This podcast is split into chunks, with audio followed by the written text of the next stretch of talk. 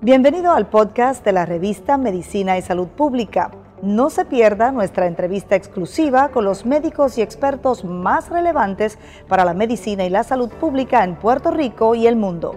Si desea ver este podcast en vídeo, puede hacerlo en nuestro canal de YouTube Revista MSP.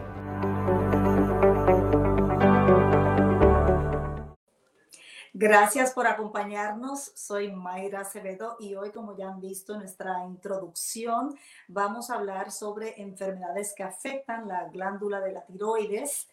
Es una condición o condiciones muy prevalentes en nuestra población y para ello me acompaña la presidenta entrante de la Sociedad Puertorriqueña de Endocrinología y Diabetología, la doctora Leticia Hernández, a quien ya tenemos eh, aquí con nosotros. Saludos, doctora. Buenas tardes. Mayra, ¿cómo estás? Y también tenemos una colega suya, la endocrinóloga el Margarita Ramírez, quien también ha estado con nosotros en otras ocasiones. ¿Cómo se encuentra, doctora? Saludos. Pues ya estamos las tres para la conversación, así que vamos a hablar sobre la importancia de esta glándula, ¿verdad? Para poder entender cómo se puede alterar su funcionamiento y qué efectos tiene sobre la salud general y el bienestar de los ciudadanos. Así que quizás la doctora Leticia Hernández nos puede introducir a la importancia de las funciones que ejerce la tiroides. Pues la glándula tiroides es una eh, glándula que produce un sinnúmero de hormonas que controlan nuestro metabolismo y por ende muchas funciones de nuestro cuerpo, desde el control de temperatura, puede afectar también nuestro estado de ánimo, puede afectar nuestros sistemas, diferentes sistemas del cuerpo, desde nuestro sistema gastrointestinal, nuestro sistema cardíaco, nuestra presión sanguínea, entre otras cosas. Quizás la doctora Ramírez nos pueda hablar entonces de las principales condiciones que afecta esta glándula eh, no sé si perdimos la conexión con ella en lo que restablecemos la comunicación, doctor Hernández. ¿Cuáles son las principales condiciones que afecta esta glándula? Pues mira, este, primero para hablarte un poquito sobre las enfermedades del tiroides en Puerto Rico. En la prevalencia de enfermedades de tiroides en Puerto Rico es aproximadamente un 23% entre todas las diferentes condiciones. La más común de ellas es el hipotiroidismo o tiroides vago donde la glándula produce menos hormonas de lo necesario para mantener las funciones del cuerpo. La otra es el hipertiroidismo o ese tiroide hiperactivo, donde la glándula produce una cantidad excesiva de hormonas y en este caso se aceleran ciertas funciones de nuestro organismo. Y está también, ¿verdad?, los nódulos en tiroides, que son unos pequeños pulsos que se pueden formar en el tiroides, que es una glandulita que tenemos aquí en la base de nuestro cuello, y que en algunos casos estos pulpitos o nódulos pueden ¿verdad? causar cáncer, tener cáncer de tiroides, ser nódulos cancerosos, que también es otra de las condiciones que podemos eh, tener relacionadas a esta glándula. ¿Y qué factores de riesgo provocan la primera condición que es la, el hipotiroidismo? Pues mira, todas estas condiciones del tiroides, sí, si tenemos familiares que padezcan de este tipo de condición o si tenemos condiciones autoinmunes donde nuestro cuerpo ataca alguna parte mismo, pues podemos tener una probabilidad mayor de tener este tipo de condiciones. Eh, eh, pues estamos hablando de que estas, estos factores pueden provocar también el hipertiroidismo. Sí, también la condición, una de las condiciones, ¿verdad?, de, de hipertiroidismo, que es la enfermedad de Graves, también podemos tener una probabilidad mayor de padecerlo cuando tenemos familiares, ya sea que tengan este tipo de condición del tiroides o que tengan otras condiciones autoinmunes. Y también, por ejemplo, personas que ya de por sí tienen condiciones autoinmunes, como por ejemplo lo es la diabetes tipo 1, podrían tener una probabilidad mayor de tener condiciones del tiroides de tipo autoinmune. Pues la doctora Ramírez ya está con nosotros. Me gustaría quizás que hablar un poco más de a qué poblaciones afecta más. Ya sabemos que es más de un 23%, según la doctora Hernández nos ha dicho, la población que tiene alguna de estas condiciones, pero afecta más a hombres, a mujeres. ¿Cuántas personas en Puerto Rico quizás padezcan la condición? Bueno, las condiciones de tiroide en general afectan este, de 5 a 8 veces más a las mujeres que a los hombres. O sea, que es una enfermedad que es mayormente de las mujeres, pero pues no podemos olvidar que los hombres también le pueden dar. Este, y con la edad también aumenta la incidencia de padecer de hipotiroidismo. Así es que siempre se recomienda, ¿verdad? Que en mujeres mayores de 65 años, pues siempre se le debe chequear este, su TSH, ¿verdad? Porque hay una, un aumento bastante grande, puede ser más de un 30-35% de estas pacientes envejecientes que puedan tener hipotiroidismo. ¿Y cómo, se, manifiesta? Sabemos que hay muchos síntomas asociados a, a, las principales condiciones que son el hipo y la hipertiroidismo, pero ¿cómo se manifiesta en el cuerpo? Bueno, realmente el hipotiroidismo, que básicamente, como sabemos que esa hormona es una hormona eh, del metabolismo y genera calor, pues básicamente este, un paciente que tenga una tiroide vaga, ¿verdad? Como le hablan, le dicen comúnmente, estaría más cansado, este, todo le disminuye en el cuerpo, así es que van a tener más estreñimiento, pueden sentirse faltos de energía, deprimidos, le dan mucho más sueño, la piel se les reseca, este, básicamente eh, todo le baja, le da más frío, o sea que el paciente tolera menos, ¿verdad? La situación donde hay este frío. Eh, el paciente pudiera tener, ¿verdad? Un aumento en el área de, eh, del tiroides, que pudiera notar que se le está abultando el área, ¿verdad? Anterior del cuello. Y eso pues nos hace pensar, ¿verdad? Que tiene un bocio, que es como se le conoce a una tiroide agrandada. Esto se ve comúnmente, ¿verdad? En, las condiciones más comunes de, de tiroides. Quería preguntarle también de si es un mito, es una realidad la pérdida de cabello, eh, no solamente el cabello, sino también en el área de las cejas y en alguna otra parte del cuerpo. Eh, lo que se ve, no es, no es tan común eh, la pérdida de las cejas, eso se veía más antes cuando era más severo, pero es más bien el tercio lateral de las cejas la que más se, se pierde. Ahora, la caída del cabello como tal sí lo vemos con cierta frecuencia. Muchas de estas condiciones, eh, doctor Hernández, se puede confundir con otra condición, ¿verdad? Quizás provocada incluso hasta por el estrés, el cambio de vida hormonal en la mujer. ¿Es difícil eh, poder llegar al diagnóstico o simplemente con el laboratorio, con el cernimiento del que usted nos habló al principio es suficiente? Bueno, realmente los síntomas de tiroides se pueden confundir con muchas otras condiciones, ¿verdad? Son síntomas que son no específicos.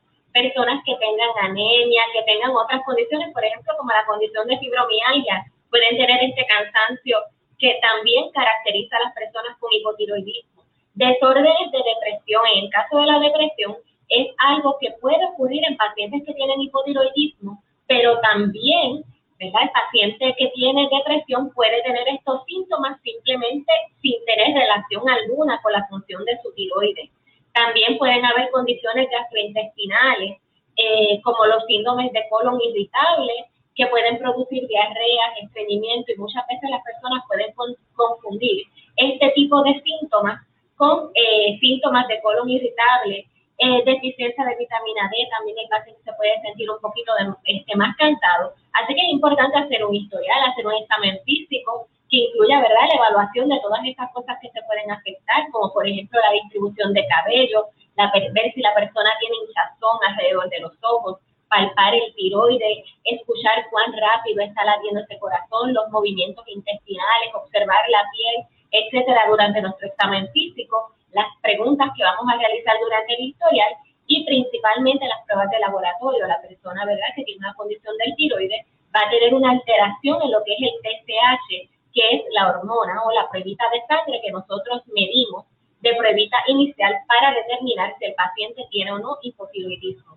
Un paciente con hipotiroidismo va a mostrar un TSH elevado y eso, ¿verdad?, ya nos da este, este diagnóstico Quería preguntarle, ya que afecta esa hormona eh, tantas partes del cuerpo, también tiene un impacto sobre la vida sexual, el, el deseo sexual del paciente.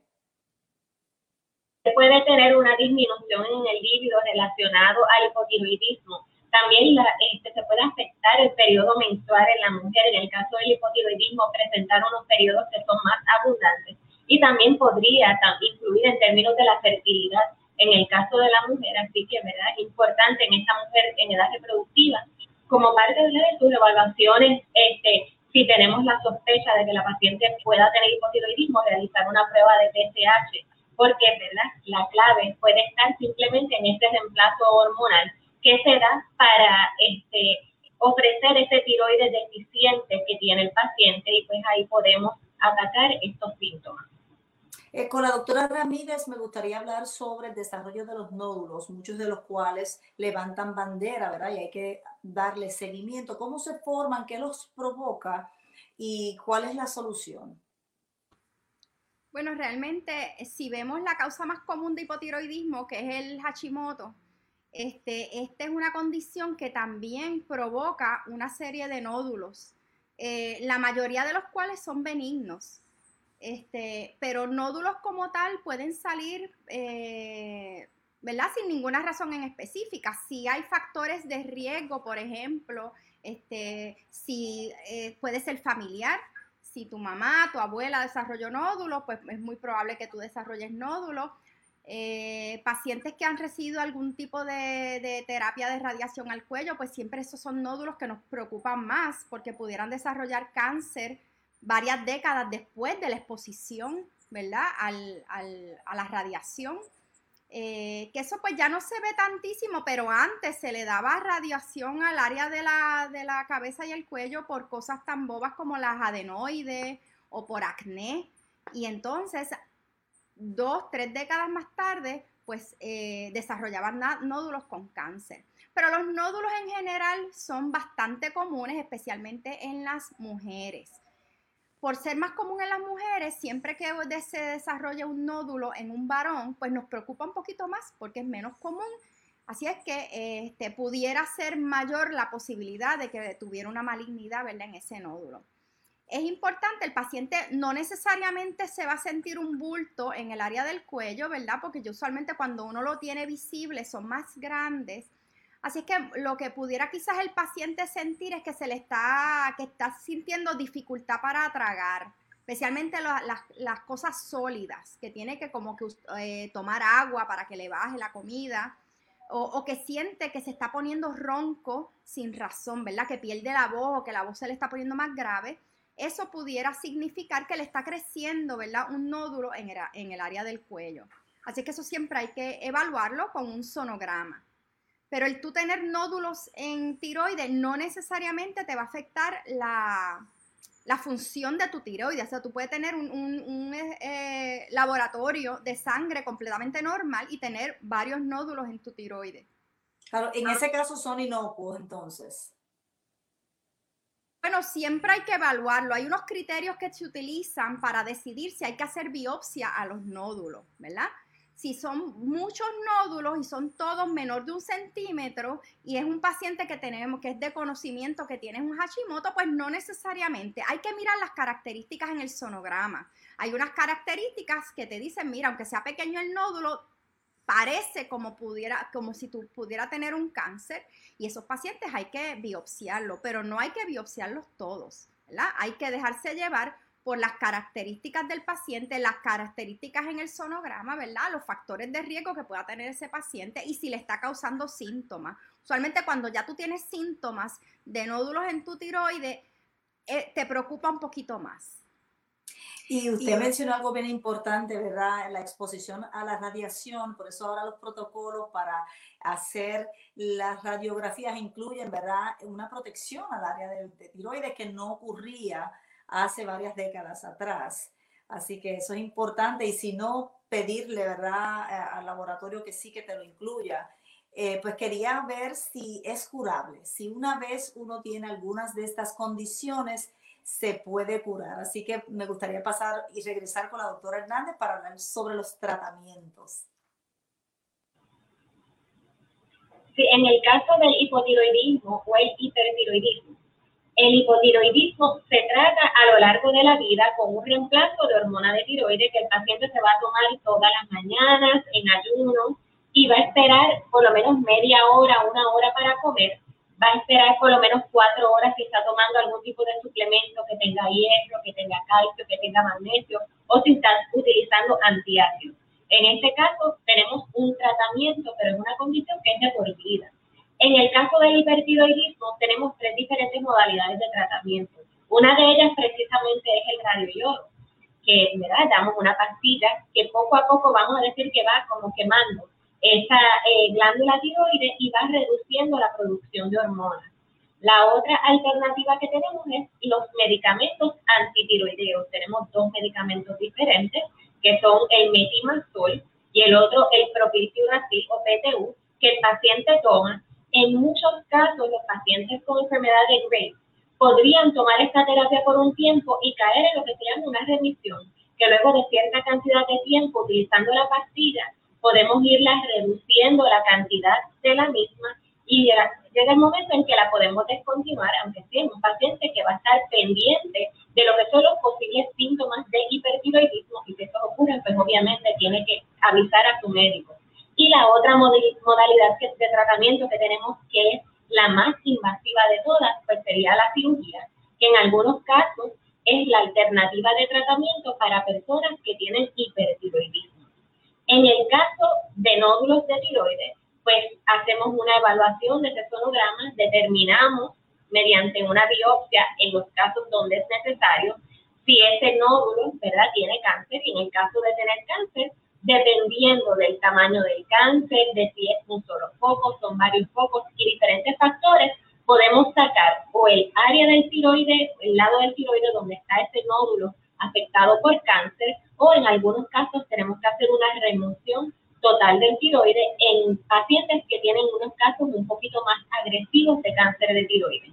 En algunos casos simplemente hacemos la cirugía en el caso de que el paciente necesite reemplazo de hormona de tiroides, se le da y pues se sigue ese paciente con sonogramas y con ciertos laboratorios que determinan si hay todavía o no tejido de tiroides. Hay algunos casos donde tenemos que dar radioyodo para eliminar el tejido de tiroides remanente y hay unos casos, ¿verdad?, todavía muchísimos más agresivos, donde se usan ciertos medicamentos, ¿verdad?, que es como un tipo de anticuerpo monoclonal para tratar esos cánceres más agresivos, en particular lo que es el cáncer anaplástico de tiroides, que es el más agresivo de todos, o algunas recurrencias de ciertos cánceres de tiroides. Básicamente, estos son los tipos de tratamiento. Muchos pacientes con cáncer de tiroides le hacemos la cirugía donde se remueve la mitad del tiroides y pues ese paciente lo seguimos, sí, pero no tiene ningún otro eh, problema en términos del cáncer de tiroides, ¿verdad? Y cae como lo que decimos una, una, una respuesta adecuada a cirugía. Algo bien importante sobre los nódulos de tiroides es que antes tendían a hacer lo que se llama el thyroid scan cuando veían un nódulo de tiroides. Y hoy día sabemos que lo que necesitamos para determinar si se hace o no biopsia es las características de ese nódulo. Y solo en un paciente que tenga un TSH bajo es que lo sometemos a este tipo de pruebas. Pacientes que tengan un TSH normal o tengan un TSH elevado, no tenemos que hacer este tipo de pruebas. Quería preguntar si en el caso específico de la cirugía, ese, ese paciente o esa paciente tiene que someterse entonces para el resto de su vida a algún tratamiento de sustitución de las hormonas eh, de la tiroides, que produce la tiroides, o medicamentos. De cirugía que hagamos. Ah, okay.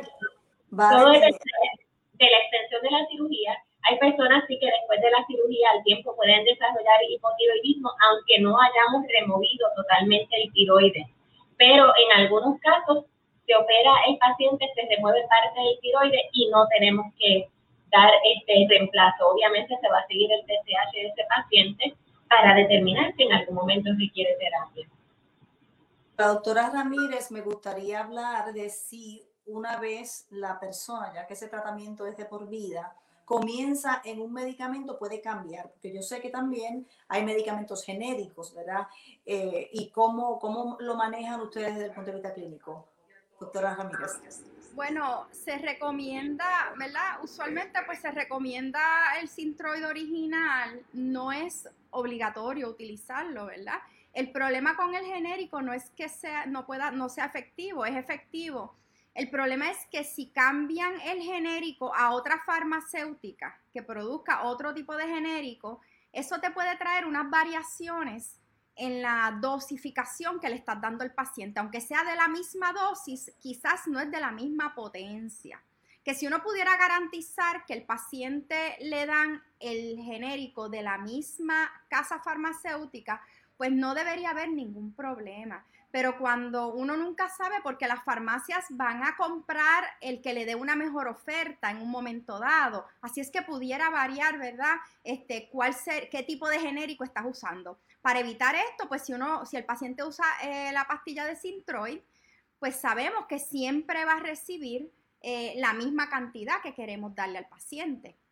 Así es que esa básicamente es la diferencia. Y en general, la Sintroid original tiene un poquito más de potencia, pero eh, no necesariamente esto te va a dar un problema real, porque uno lo que hace es que da un genérico quizás con una dosis un poco más alta. ¿verdad? Que podría utilizarse. Pero el problema es ese, mayormente es uno no poder garantizar que le están dando siempre eh, la misma pastilla.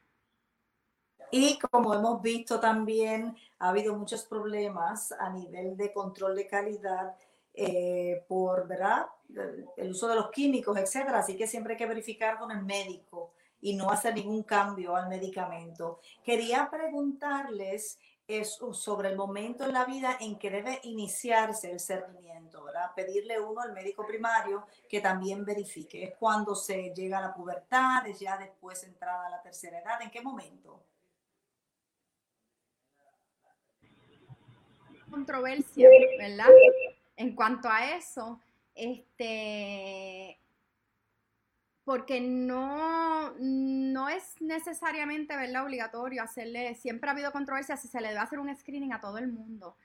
Este, sí hay una tendencia a que las mujeres, ¿verdad? Este, en edad reproductiva, especialmente si están planificando un embarazo, se les debe hacer su, su TSH porque eh, muchas pudieran tener, eh, hay unas recomendaciones de que el TSH en una mujer en edad reproductiva esté en menos de 2.5 para asegurarse, ¿verdad? De que cuando quede embarazada, ese bebé esté recibiendo la hormona tiroidea, que es extremadamente importante para el desarrollo neurológico del bebé, ¿verdad? Y de su inteligencia.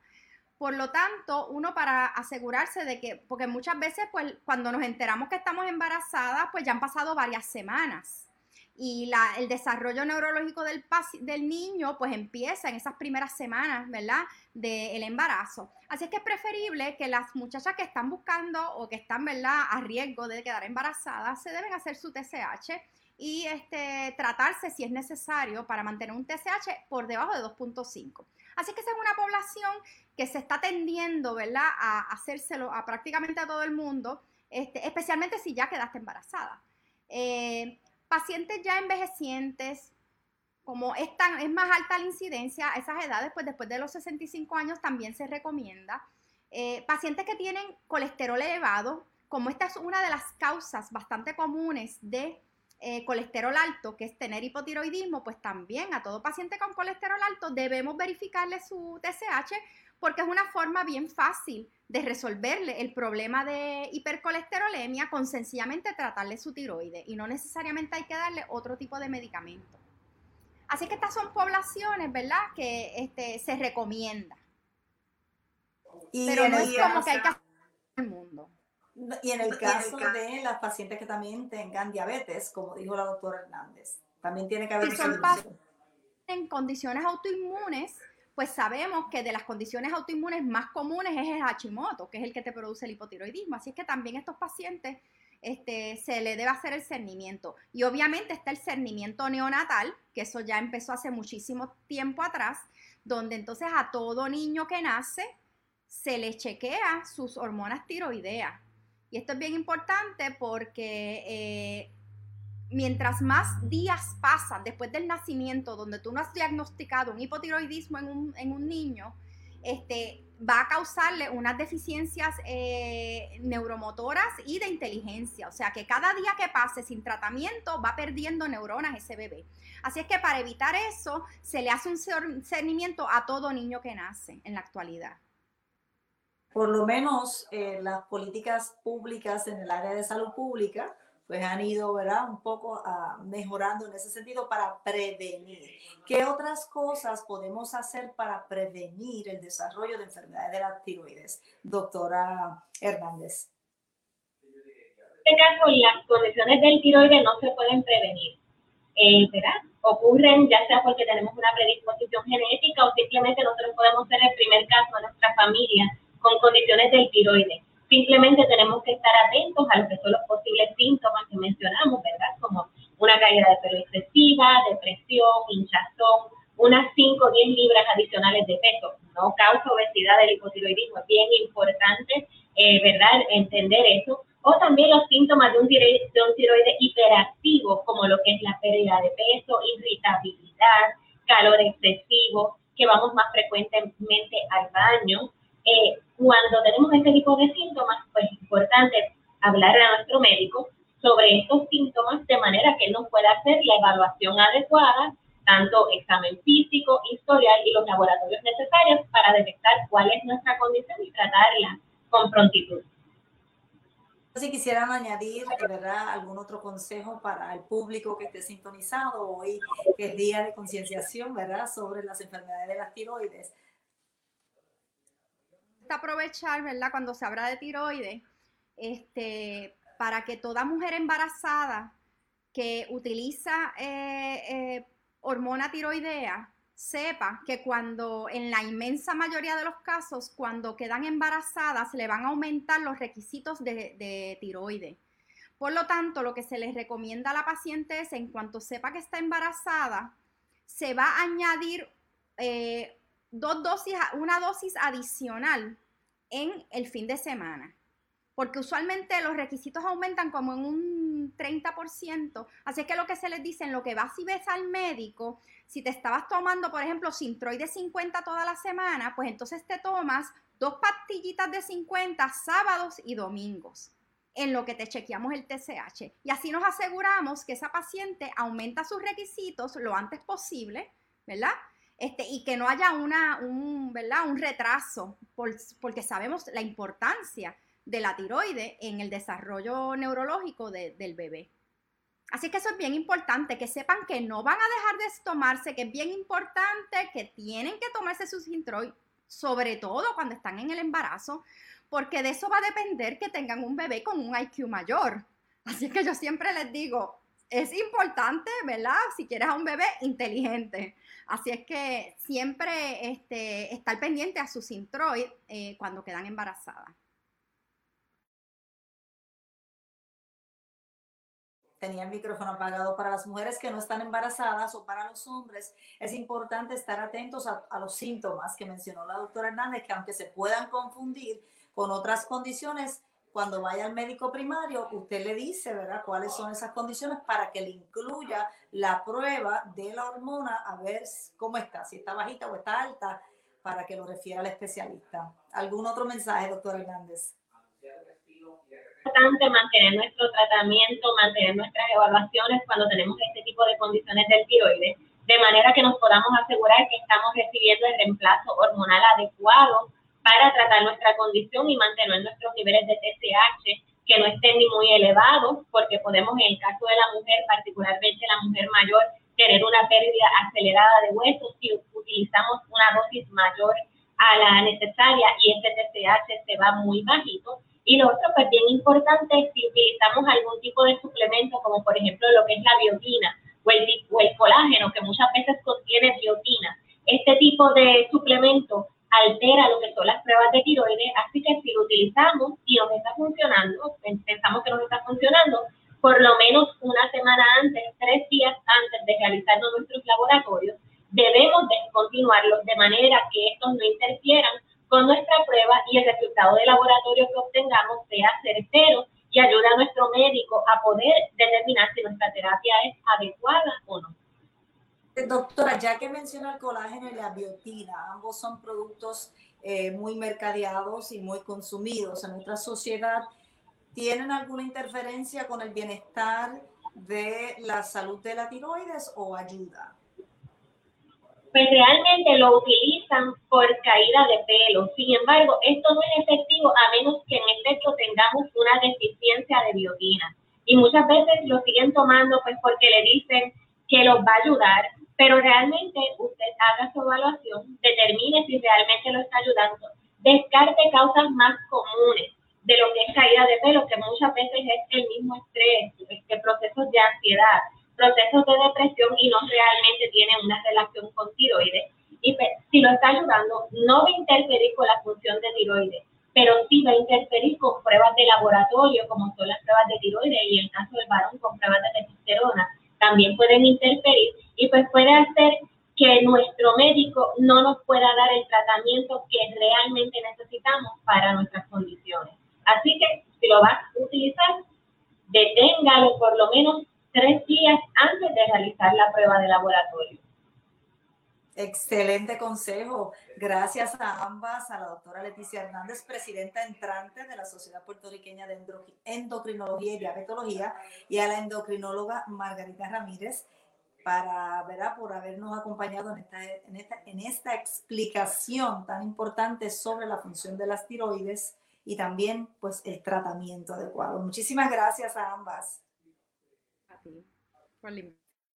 Y gracias al público por habernos acompañado. Recuerden compartir la información y darnos like, al igual que seguirnos en todas las plataformas bajo arroba revista MSP. Será hasta una próxima ocasión.